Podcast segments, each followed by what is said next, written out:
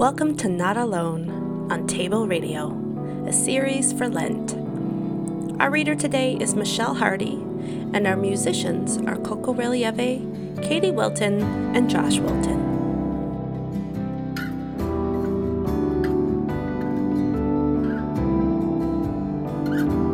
Hi, Table family. This is Michelle.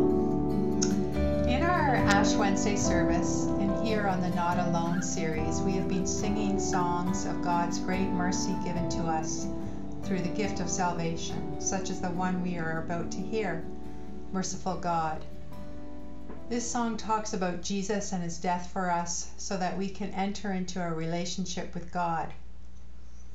That God desires to be in relationship with us is still a reality that confounds me at times. That this great and merciful God wants to connect with me and with you. In her book, Wearing God, Lauren Winner talks about the idea of friendship with God. And I've been both challenged and encouraged by what she says. Here is an excerpt from her book.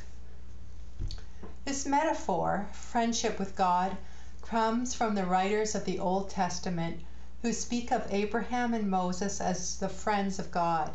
And it comes from the Gospel of John, where Jesus tells his disciples that they are no longer his servants, but his friends. Although the language of people's friendship with God is woven through Scripture, it seems almost disrespectful, given God's grandeur and transcendence, to speak of my friendship with God. Who am I to be a friend of the Almighty, of my Maker and Redeemer? But theologians through the ages have spoken of all of us, not just biblical heroes, as friends of God.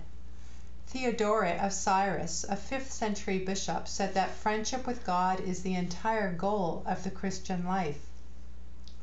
I was especially drawn to Thomas Aquinas' discussion. Friendship requires intimacy, said Aquinas. We see the friend as the other self. That is a beautiful notion, but it simply led me back to the question I had.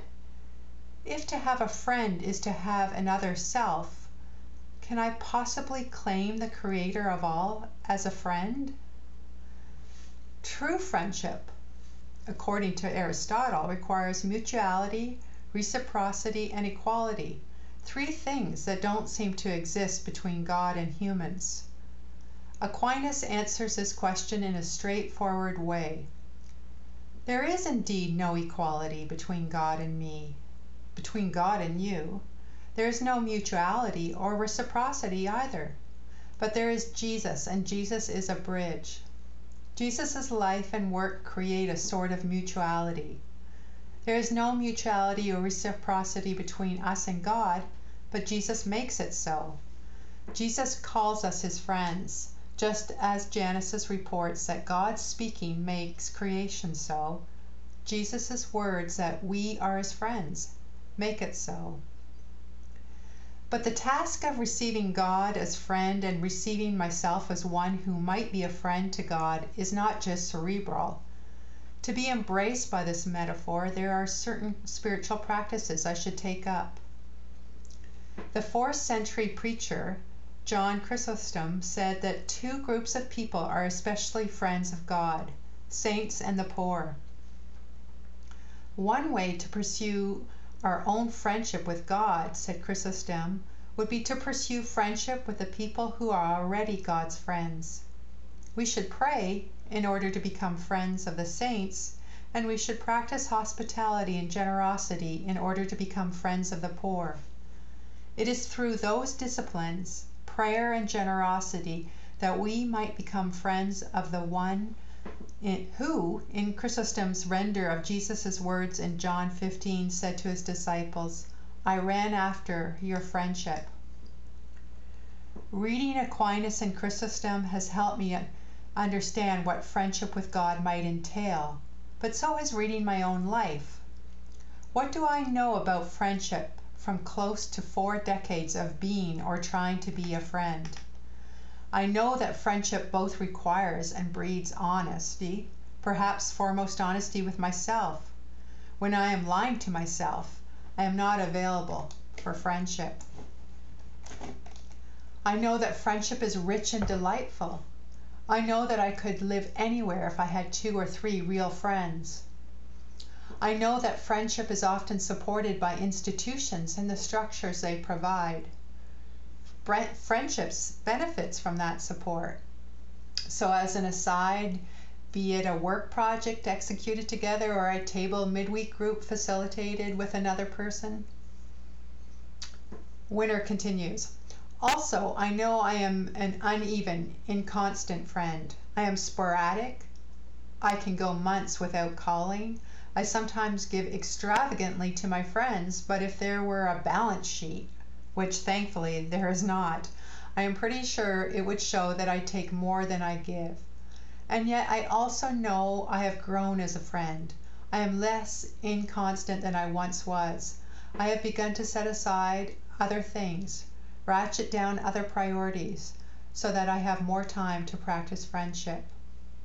All this, it turns out, can be said of my friendship with God. All this frames my life with God in a way that shows me certain things I might not have seen without the frame of friendship. My friendship with God is supported by institutions like daily prayer and church. My friendship with God is strengthened when instead of just relying on our nebulous affection for each other, I join in the work that God loves, the pursuit of justice, the work of hospitality. My friendship with God requires and provokes honesty. Also, I am uneven, I am inconstant. Yet I have begun to grow as a friend. I am less inconstant than I once was. I like living with the metaphor, friendship with God. It is still not an entirely comfortable idiom for me, but I am more and more persuaded that it is uncomfortable precisely because it calls me to account for my own unevenness. I am more and more persuaded that it is an idiom I should practice precisely because I find it unsettling.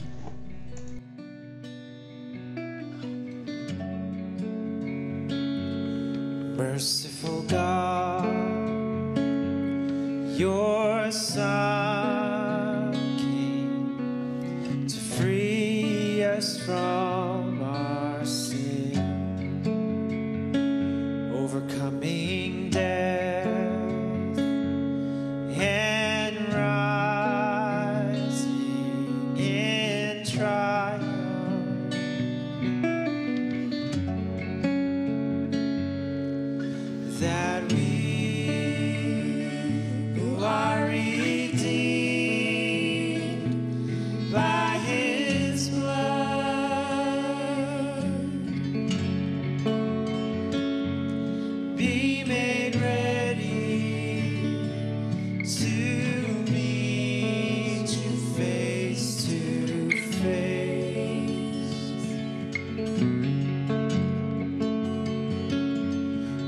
face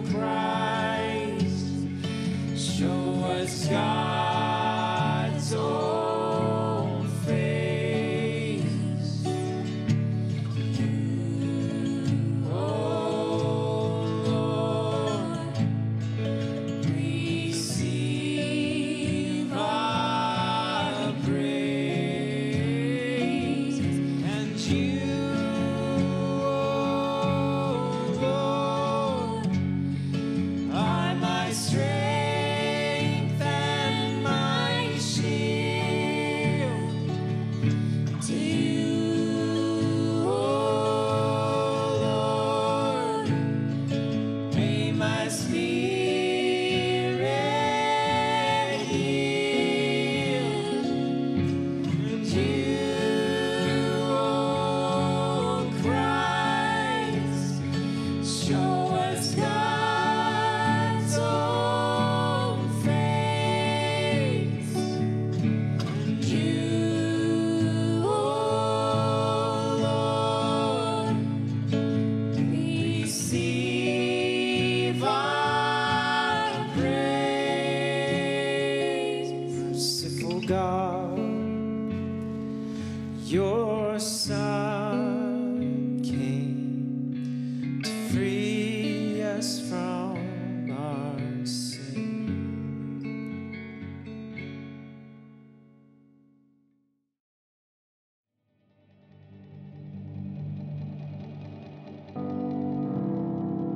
Thank you for listening to Table Radio, an extension of the life of the Table Church, a community in Victoria, BC. Our mission together is to love God, love each other, and to love and bless our neighbors so that we may see Christ revealed in common life.